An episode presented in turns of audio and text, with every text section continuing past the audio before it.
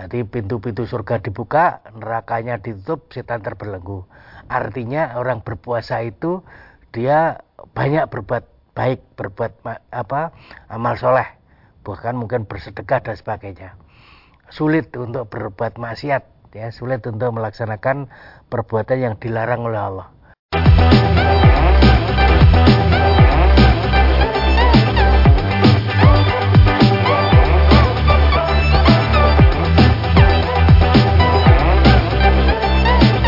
Bismillahirrahmanirrahim Assalamualaikum warahmatullahi wabarakatuh Pemirsa MTA TV di mana pun Anda berada Jumpa lagi kita di program Fajar Hidayah Saya Irwan Firman akan temani Anda Sampai nanti pukul 6 waktu Indonesia Barat Silahkan yang akan bergabung bersama di line phone, SMS maupun WhatsApp Dan pemirsa untuk kesempatan pagi hari ini kita ditemani oleh Ustadz Dr. Budi Yang akan membahas terkait dengan kaitannya puasa dan kesehatan sosial. Beliau sudah ada di tengah-tengah kita. Assalamualaikum warahmatullahi wabarakatuh, Ustaz. Waalaikumsalam warahmatullahi ya. wabarakatuh. Sehat ya, Ustaz? Iya, alhamdulillah. Alhamdulillah. Lama sekali tidak mengawal Ustaz. iya. dan mudah-mudahan pemirsa juga kondisi sehat, Ustaz. Iya. Uh, jadi dari pagi sampai siang sampai sore nanti kita temani uh, pemirsa dengan kajian-kajian yang manfaat, insyaallah Ustaz. Iya. Untuk uh, segmen pertama kami silahkan. Muka dimahnya dulu, Ustaz. Assalamualaikum warahmatullahi wabarakatuh. Alhamdulillahi nahmaduhu wa nasta'inuhu wa nastaghfiruh wa na'udzu billahi min syururi anfusina wa min sayyiati a'malina may yahdihillahu fala mudhillalah wa may yudlil fala hadiyalah. Asyhadu an la ilaha illallah wa asyhadu anna Muhammadan abduhu wa rasuluhu amma ba'du. Qala Allah azza wa jalla a'udzu billahi minasyaitonir rajim wasbir nafsaka ma'alladzina yata'una rabbahum bil ghadati wal asyi yuriduna wajah wala ta'tu ainaka anhum turidu zinatal hayatad dunya. Wala tuti man aghfalna qalbahu an dzikrina wattaba'a hawahu wakana amruhu furuto para pendengar MTA FM Persada FM juga beberapa siaran radio ini ikut menyiarkan Fajar Hidayah mari pada pagi hari ini kita panjatkan puja dan puji syukur kepada Allah. Kita mengingat akan nikmat-nikmat Allah ya. Kita diberikan kesempatan diberikan kelonggaran diberikan waktu diberikan kehidupan untuk kita isi dengan kegiatan-kegiatan yang baik. Dan juga kita diberikan kesehatan. Itu merupakan nikmat yang besar yang harus kita syukuri. Kita gunakan di jalan yang baik di jalan yang benar dan mudah-mudahan pagi hari ini juga kita diberikan hidayah diberi petunjuk oleh Allah diberi hati yang selalu mengikuti tuntunannya sehingga pada saat kita nanti dipanggil oleh Allah pada saat kita mati nanti kita tetap sebagai orang yang berserah diri. Pada pagi hari ini kita lanjutkan tentang pembicaraan puasa dilihat dari segi kesehatan sosial. Kemarin sudah kita bicarakan puasa dari kesehatan fisik, juga puasa dilihat dari kesehatan mental atau jiwa. Pada pagi hari ini kita bicarakan puasa dari kesehatan seksual. Jadi pada tuntunan agama antara lain kegiatan-kegiatan kita berpuasa itu di antara kita ada yang tidak bisa berpuasa gara-gara karena ya mungkin berat dalam melaksanakannya. Nah, kalau di sini di dalam Al-Quran kemudian menurut tuntunannya bagi mereka yang berat dalam pelaksanaan tuntunan maka dia tidak bisa berpuasa dengan mengganti dengan membayar fidyah jadi bukan mengganti di hari yang lain, tetapi dengan membayar fidyah. Yang termasuk golongan yuti kunahu fidyatun tongamil miskin. Jadi bagi mereka yang berat dalam melaksanakannya, maka tuntunannya adalah membayar fidyah. Jadi membayar fidyah itu peduli kepada sesama, peduli kepada masyarakat miskin terutama kita memberikan makanan satu hari satu ya makanan kita sesuai dengan kebutuhan kita sehari kita serahkan kepada orang lain. Jadi itu merupakan kegiatan sosial pada saat bulan puasa. Kemudian juga bagi kita biasa sering ada takjil, sering ada infak, sering ada sedekah, bahkan beberapa masjid juga ada perbaikan-perbaikan misalnya uh, memperbaiki AC, memperbaiki segala gedung, tempat mungkin kamar mandi dan sebagainya itu memerlukan biaya, memerlukan dana. Itu perlu pengeluaran sehingga kita banyak kegiatan-kegiatan Ramadan ini juga mengeluarkan infak, melakukan sedekah. Bahkan Rasulullah pun pada bulan Ramadan itu paling dermawan pada saat bulan Ramadan itu.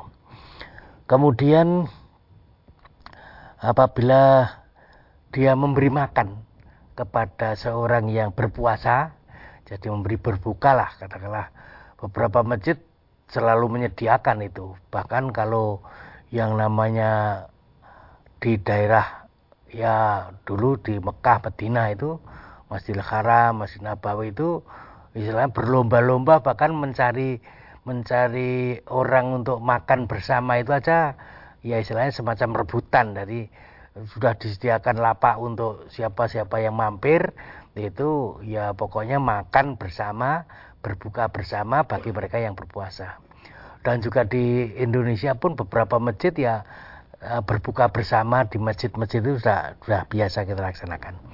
Tapi ini melaksanakan tuntunan Rasulullah, barang siapa memberi buka seorang yang berpuasa maka dia mendapat pahala yang banyak, yang besar. Maka kita peduli kepada sama itu merupakan kegiatan sosial sehingga ya kebersamaan kita akan berjalan lebih baik. Dan tentu pada bulan puasa itu ya tidak akan ada kegiatan maksiat ya. Jadi kegiatan terutama pencurian eh, termasuk mungkin eh, prostitusi, perampokan, suap, kekerasan itu kalau kita berpuasa betul-betul pelaksanaan puasa tentu hilang dari perilaku itu. Loh kok sekarang masih banyak orang menjadi begal, menjadi pencuri, menjadi prostitusi di hotel-hotel. Itu orang yang tidak berpuasa. Jadi kalau mereka yang ketemu kecekal itu kan bukan orang puasa. Tapi orang puasa tentu tidak melaksanakan e, perilaku itu gitu. Bahkan dalam hati dikatakan pada bulan puasa ini setan-setan terbelenggu ya jadi pintu-pintu surga dibuka, nerakanya ditutup, setan terbelenggu. Artinya orang berpuasa itu dia banyak berbuat baik, berbuat apa amal soleh, bahkan mungkin bersedekah dan sebagainya. Sulit untuk berbuat maksiat, ya sulit untuk melaksanakan perbuatan yang dilarang oleh Allah. Nah, maka setan mati kutu kalau orang semuanya berpuasa. Tapi kalau orang tidak berpuasa akhirnya bisa bisa berantem bahkan kalau kita berpuasa kalau diajak orang bertengkar itu jawabannya ini imun jadi saya sedang ber, berpuasa. Jadi saya tidak melanggati orang yang apa ber, ngejak bertengkar dan sebagainya. Kemudian dalam tuntunan orang yang melanggar yang paling berat namanya bersetubuh itu ya kalau bisa puasa dua bulan berturut-turut itu kalau bisa memerdekakan buka budak. Nah, kalau tidak bisa memerdekakan budak karena tidak pada perbudakan lagi kemudian puasa dua bulan berturut-turut juga tidak bisa. Akhirnya memberi makan 60 orang miskin. Ya, itu jadi peduli kepada orang miskin itu kemudian pada bulan Ramadan meningkatkan komunikasi sosial dalam kebersamaan. Terutama dalam keluarga berbuka bersama kemudian juga sholat taraweh bersama atau mungkin juga sahur bersama. Yang itu tidak terjadi pada selain bulan Ramadan ya, pada bulan Ramadan mungkin ya misalnya orang-orang kerja itu ya begitu maghrib sudah pulang segera makan bersama istri anak dan sebagainya. Atau mungkin makan bersama di masjid itu atau juga mau berangkat kerja sahur dulu bersama-sama dalam satu keluarga. Bahkan mungkin sholat isya bersama, berjamaah bersama juga e, mungkin taraweh bersama.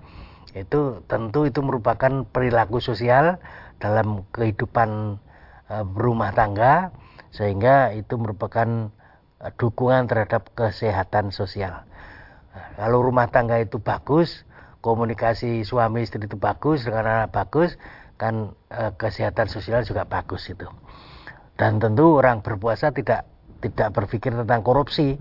Jadi tidak ada orang sedang berpuasa putus. Dalam hadis Rasulullah, Rasulullah bersabda, orang yang menolong janda dan orang miskin seperti orang yang berjuang di jalan Allah atau seperti orang yang berpuasa pada siang hari dan sholat di malam hari. Hadis Bukhari. Jadi pada saat orang berpuasa atau mungkin tidak berpuasa tapi dia peduli kepada sesama, peduli kepada seorang janda, peduli kepada seorang miskin, itu nilainya amat sangat besar. Itulah kegiatan sosial. Jadi seolah-olah dia seperti berpuasa di siang hari atau sholat malam di malam hari itu. Sesungguhnya zakat-zakat itu hanya untuk orang-orang yang fakir, orang-orang yang miskin, pengurus-pengurus zakat, para mualaf yang dibujuk, untuk memerdekakan budak, untuk orang-orang yang berhutang dan untuk visabilillah di jalan Allah. Uh, jadi atau orang dalam perjalanan. Itu di surat At-Taubah ayat 60 ya sasaran zakat itu antara lain adalah untuk fakir miskin, antara lain untuk orang yang berhutang gitu. Jadi peduli sosial kepada sesama itu bagi mereka yang e, berpuasa itu juga di akhir puasa nanti ada zakat fitrah itu zakat fitrah diberikan pada ya itu penerima zakat tadi di surat atau bayat 60 tadi antara lain memang untuk fakir miskin atau untuk orang yang uh, berhutang atau mungkin visabilillah atau musafir itu. Juga dalam puasa memiliki nilai-nilai sosial antara lain ada perasaan persamaan musawah sesama manusia antar antar umat Islam atau mungkin antar manusia bahwa mereka adalah umat yang sama satu orang. Itu makan di waktu yang sama berpuasa di waktu yang sama berbuka bersama sahur bersama itu satu satu waktu yang yang satu kebersamaan. Dan kita peduli kepada sama juga pada saat bulan puasa. Membiasakan umat berlaku disiplin. Ya antara lain pada saat bulan Ramadan kan segala kegiatan kita disiplin. Terutama buka yang namanya orang siap-siap berbuka itu sudah sudah disiplin itu begitu dengar azan langsung berbuka. Biasanya juga rentetannya setelah berbuka sekedar makan terus sholat maghrib itu jadi juga disiplin dalam sholat maghrib. Tuh. Kemudian nanti Sholat isya juga disiplin karena persiapan untuk sholat tarweh itu. Kemudian eh, sahur tadi juga tepat waktu pada saat menjelang subuh ya, waktu sahar itu, waktu mendekati subuh. Kemudian sholat subuhnya pun disiplin. Jadi pada saat bulan selain Ramadan kadang-kadang bangunnya agak kesiangan. Tapi kalau bulan Ramadan ya bangunnya agak pagi ya misalkan jam 3 terus segera sahur siap-siap sholat subuh melaksanakan itu Kemudian juga e, cinta keadilan dan persamaan bersatu melahirkan perasaan kasih sayang dalam diri seseorang untuk kepada sesama, mendorong mereka selalu berbuat baik pada bulan Ramadan. Di dalam hadis yang namanya puasa itu perisai. Artinya kita itu ditameng dari perbuatan-perbuatan kotor. Tidak berkata kotor, tidak berkata dusta, ya, tidak berguncing, uh, tidak hibah, sehingga ya masyarakat yang terhindar dari perilaku itu tidak ada saling caci maki, tidak ada kata-kata kotor itu nanti masyarakat menjadi masyarakat yang bagus dalam segi uh, kesehatan sosialnya. Kemudian juga rasa kerukunan persatuan antar umat manusia akan lebih lebih bagus karena tidak ada Eh, kebencian, tidak ada kedengkian, tidak ada saling menggunjing, saling menghibah dan sebagainya. Bahkan yang paling utama memperkuat rasa persatuan, memperkuat rasa kerukunan di antara umat manusia. Termasuk mungkin bertetangga, mungkin yang yang pada saat selain bulan Ramadan kadang-kadang terganggu gara-gara ya tadi mungkin bicara kotor atau mungkin kata-kata saling saling bergunjing itu kan membuat perpecahan umat itu. Maka pada bulan Ramadan itu semua tidak ada. Karena kalau orang berpuasa tetapi berdusta, ya tidak ada nilai puasanya. Atau biasa puasa tapi dia kotor kotor atau mungkin bertengkar atau mungkin banyak membicarakan kejelekan orang lain itu nanti puasanya akan menjadi hilang nilainya. Maka kalau dilaksanakan dengan kedisiplinan keadilan maka puasa itu memang juga membebaskan dari ketidakadilan ketertindasan dan eksploitas dalam melaksanakan terutama ya terhadap kezaliman yaitu.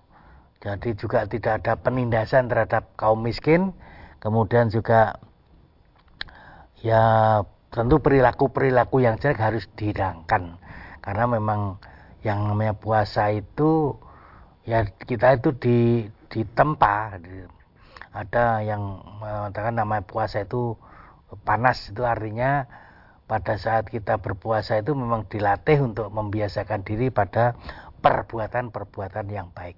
Terutama juga perbuatan-perbuatan baik kepada sesama manusia.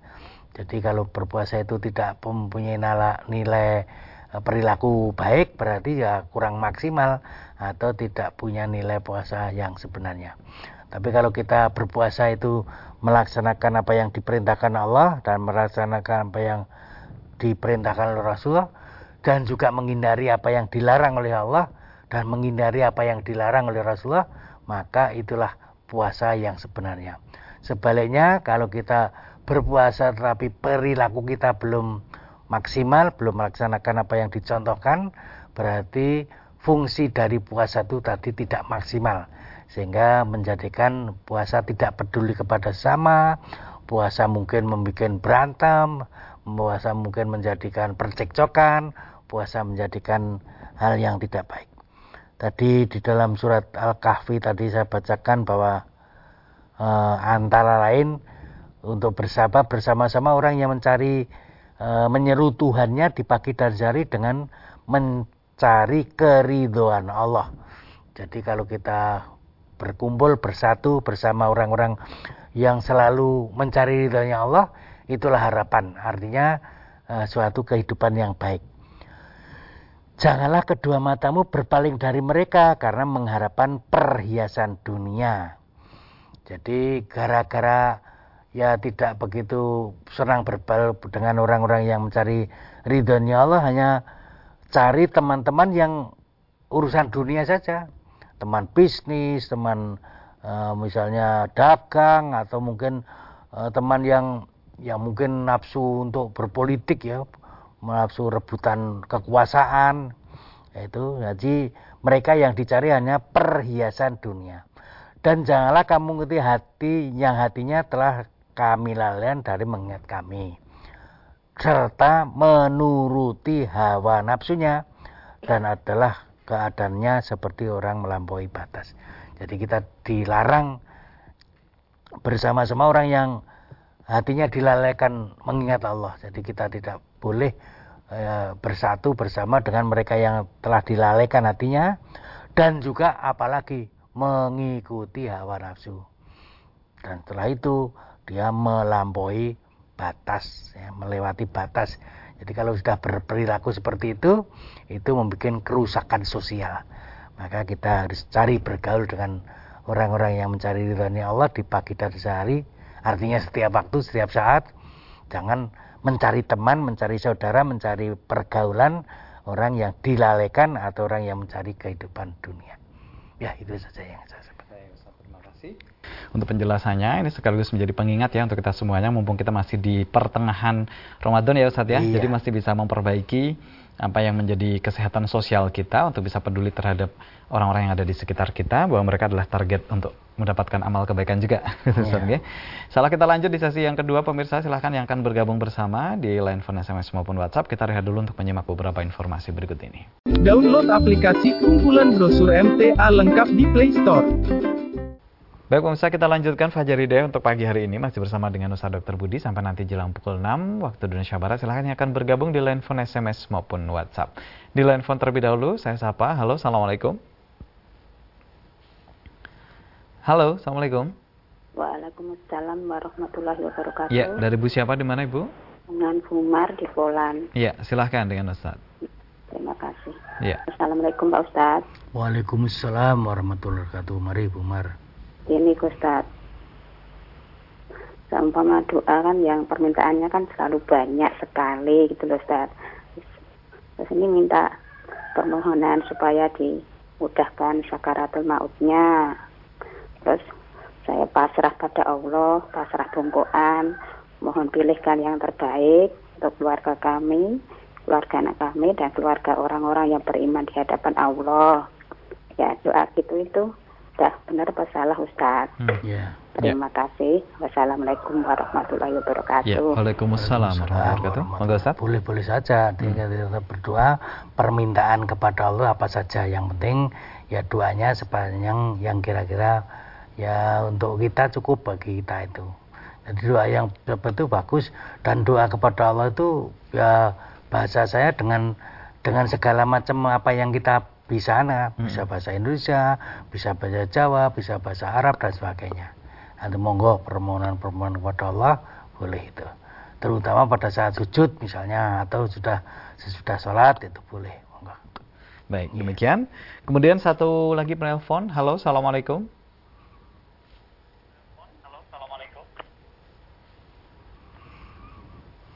Halo, Assalamualaikum. Waalaikum- Waalaikumsalam warahmatullahi wabarakatuh. Iya, dari siapa di mana Ibu? Dari Ibu Sri di Pacitan. Iya, baik, silahkan.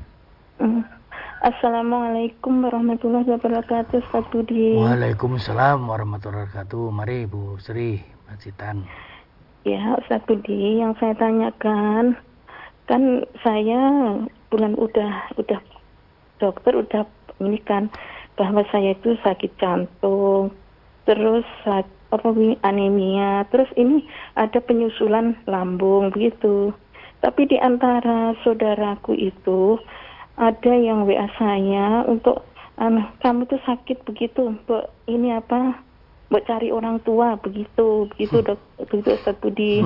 Nah, yang di sini yang saya tanyakan, tapi suami, suami saya begini, eh, itu kan orang nggak pernah ngaji, jadi nggak usah dipikirin begitu. Iya. Nah, terus yang saya tanyakan, ya saya nggak mikirin. Saya tuh kadang-kadang merasa kesel begitu sama dia gitu. Merasa kesel tega banget bilang seperti itu, begitu. Udah ketahuan penyakit Iya. saya seperti itu. Kok ke dokter terus begitu katanya. Nah, itu nggak, emang itu nggak saya masukkan di hati, tapi kadang-kadang hati saya itu merasa kesel, kadang-kadang hati saya itu merasa gimana gitu. Jadi saya mohon tausiahnya dari Dokter Budi agar saya itu tetap sabar, kuat, dan selalu dibimbing oleh Allah di jalan yang lurus, jalan yang benar-benar diridhai Allah. Ya. Selain itu, mudah-mudahan saya tidak terpaut dengan perkataan yang semacam itu, begitu. Dan saya tetap kuat menjalani sebagai penyakit-penyakit saya ini saya anggap sebagai kafaroh penebus dosa saya, sebagai cobaan kami berdua, sebagai ujian kami berdua, sebagai kasih sayang Allah, tanda kasih sayang Allah kepada keluarga kami begitu Ustadz. Ya. Mohon tausiahnya dari Ustadz Budi, semoga saya tetap sabar menghadapi semua ini di bulan Ramadan ini. Dan saya itu kadang-kadang kesel sama saudara saya itu apakah saya berdosa begitu? Mohon Iya. tausiahnya. Dan bagaimana caranya untuk menghilangin kekesalan saya itu? Ya gitu aja Ustadz Budi. Terima kasih Baik. atas jawabannya dan sarannya untuk saya. Wassalamualaikum warahmatullahi wabarakatuh. Waalaikumsalam warahmatullahi wabarakatuh. Ya, Jadi untuk Bu Sri Pacitan yang pertama memang sudah menyadari yang paling utama orang sedang diuji oleh Allah yang bentuknya rasa sakit itu itu bersabar itu sudah diketahui. Ya. Nah itu yang belum tahu malah rasa nyel, rasa dongkol ada orang mengajak begini begitu yang itu itu kalau kita turuti kan salah jalan jalan yang tidak diturunkan jalan yang tidak ya selain Rasulullah pun mengingatkan kalau kita bahasanya eh, mencari atau ya bertanya atau kita berobat misalnya itu kan kepada ahlinya bukan kepada orang tua. Yang kadang-kadang orang tua itu malah umurnya baru masih kecil ya. Dikatakan orang tua baru umurnya 12 tahun 15 tahun 10 tahun tapi katanya orang tua. Padahal itu eh, istilahnya ya ya kalau kita orang Jawa itu dukun nanti kalau ya. dukun itu kan kalau kita berobat kepada dukun itu kan eh, dilarang. Artinya oleh Rasulullah diingatkan barang siapa berobat kepada dukun atau mempercayai dukun tadi eh, sholatnya aja tidak diterima setelah 40 hari. Jadi kalau yang paling utama Bu Sri tidak usah anyel atau tidak usah ya apa ya eh, dikatakan gih waktu nuwun gitu aja udah nggak usah dilaksanakan tapi juga nggak usah oh ini kok nggak apa memberitahu mengajak untuk ya berobat ke sana bah, kepada orang tua kepada paranormal kepada itu nggak usah di, dipikirin nanti lah udah. Yang paling utama tadi konsentrasi kepada ahlinya tadi. Hmm. siapa yang mengobati baik uh, mungkin ahli jantung atau mungkin penyakit dalam atau saraf itulah semaksimalnya kita istiqomah. Artinya jangan sampai ya terlepas dari situ itu kemudian kalau berpuasanya juga berat ya tidak bisa melaksanakan karena juga sakit menaun ya boleh eh, kita membayar fidyah artinya bukan mengganti tapi karena sudah tidak bisa mengganti kan membayar fidyah tapi kalau masih bisa mengganti ya boleh dengan mengganti tapi kalau untuk yang itu yang eh, untuk kesabaran sudah bagus yang yang jelek tadi uh, istilahnya apa ya rasa dongkol atau rasa uh, anyel itu nggak perlu dia. Jadi kehidupan itu memang kadang-kadang ada yang menyanjung, ada yang mencaci, ada yang mengajak jalan baik, ada yang mengajak jalan buruk.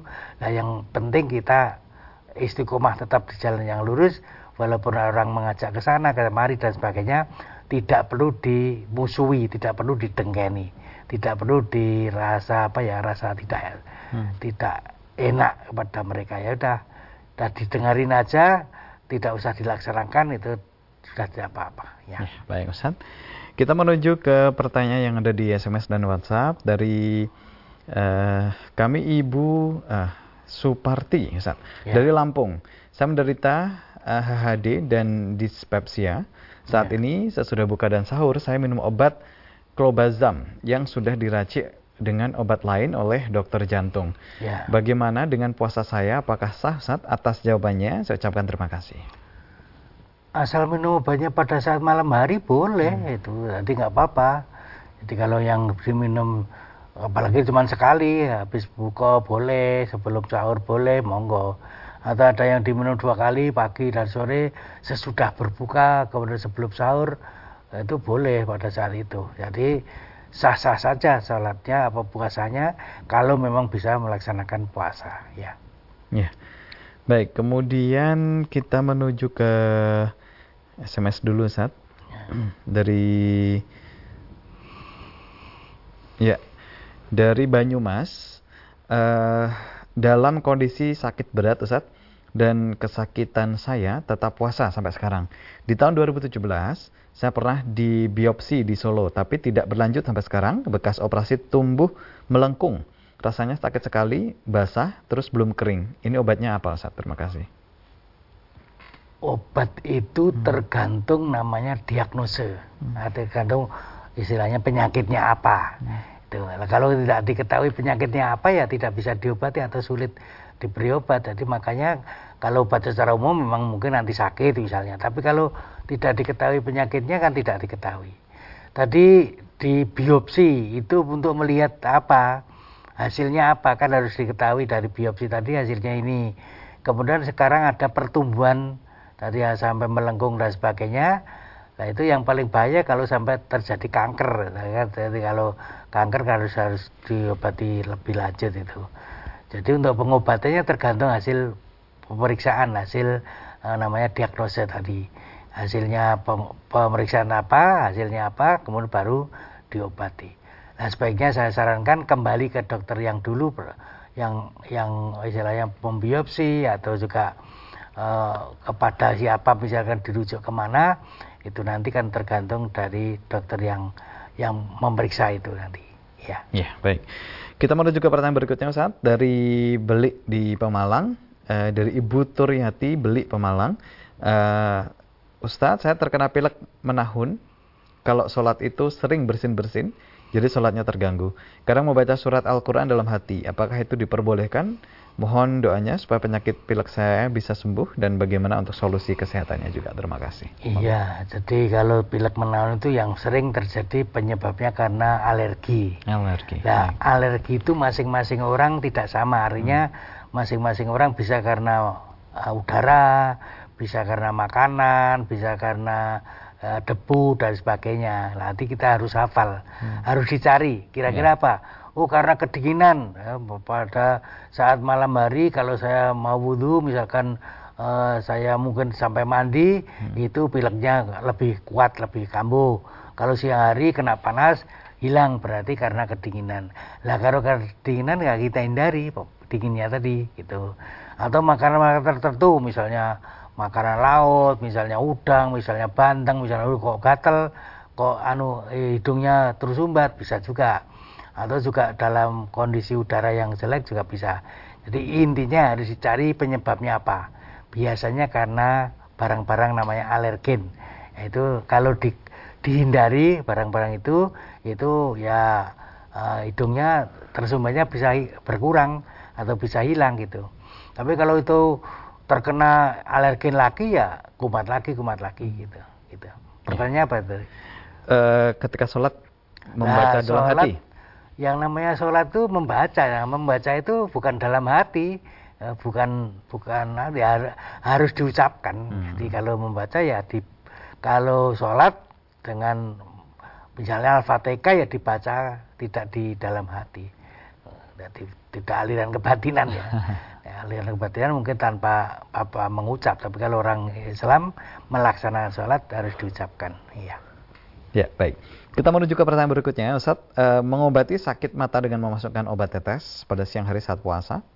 Apakah membatalkan puasa? Terima kasih dari Jambi 08521 sekian sekian. ya mungkin ingat pelajaran kita dulu pada saat ya SD. lama itu ya kalau memasukkan apa tetes telinga menjadi batal memasukkan tetes mata menjadi itu pada, pada akhirnya bukan makan bukan minum jadi kalau meneteskan tetes mata itu hanya di mata atau mungkin ada yang sampai tenggorokan tapi tidak ada bahasanya makan gitu kemudian juga tetes telinga apalagi tetes telinga ya tidak akan sampai ke ke pencernaan jadi tidak membatalkan wudhu gitu. Ya, tidak membatalkan puasa puasa. iya Baik, kita menuju ke pertanyaan berikutnya Ustaz dari saudara kita. Apakah kita boleh Ustaz bersedekah? Nah, ini kaitannya dengan ya. eh, kesalahan sosial tadi. Eh, bersedekah dengan mengatasnamakan eh, orang yang sudah meninggal begitu Ustaz. Dari Iya. Zainal di N Karang. iya yang namanya manusia itu amal beramal untuk dirinya sendiri Hmm. masing-masing akan eh, menerima apa yang dia kerjakan tapi kalau kalau amal itu dari, eh, kepada orang lain lewat orang lain tidak jadi menurut keyakinan kita begitu walaupun banyak hadis yang ya mungkin ada orang sudah meninggal belum haji dihajikan atau mungkin eh, sedekah itu ya pemahaman kita itu pada saat dia beramal untuk untuk haji ya dirinya juga melaksanakan haji. Eh, beramal untuk sedekah ya sedekah itu. Jadi kalau kalau amal itu ya bukan untuk orang lain tapi untuk dirinya sendiri. Ya. Ya, baik. Demikian. Kemudian kita menuju ke Wida di Sragen. Ini kaitannya dengan kesehatan sosial juga nih, Ustaz. Eh, Ustaz, eh, dulu kejadiannya dua 20 tahun yang lalu. Dulu saat SD ada teman saya, si A memfitnah si B. Tapi saya dengan PD-nya, padahal tidak tahu apa-apa, menambahi ucapan yang terfitnah tadi Ustaz. Bahkan lebih kejam. Kini saya masih terus teringat kejadian itu dan masih merasa menyesal. Ketika saya dapat kontaknya saat ini, eh, saya ucapkan minta maaf atas perbuatan saya saat itu. Tapi saya tidak bilang apa yang saya katakan dalam memfitnah itu. Karena saya takut dia marah lagi dan menying- menyinggung dia. Dan dia pun menjawab tidak apa-apa, itu kenakalan SD katanya. Eh, tapi saya kadang masih suka eh, teringat. Bagaimanakah Ustadz agar hati tidak merasa terbebani, terbebani? Apa saat ini saya eh, apa saat ini saya sedang hamil dan menunggu persalinan. Eh, dia posisi ada di Jakarta dan jarang pulang. Mohon nasihatnya Ustadz. Terima kasih. ya sudah yang namanya tobat berhenti dari apa yang dia kerjakan kemudian jika oh, mohon maaf nanti karena dengan antar manusia kita mohon maaf ya sudah kemudian juga tidak mengulangi perbuatan itu. Jadi sama betul-betul taubatan nasuha itu betul-betul tidak akan mengulangi lagi. Tidak perlu menceritakan dulu begini begitu tapi yang penting kalau sudah teman tadi sudah memaafkan ya sudah. Kemudian kita tidak mengulangi lagi. Kemudian ini yang paling penting.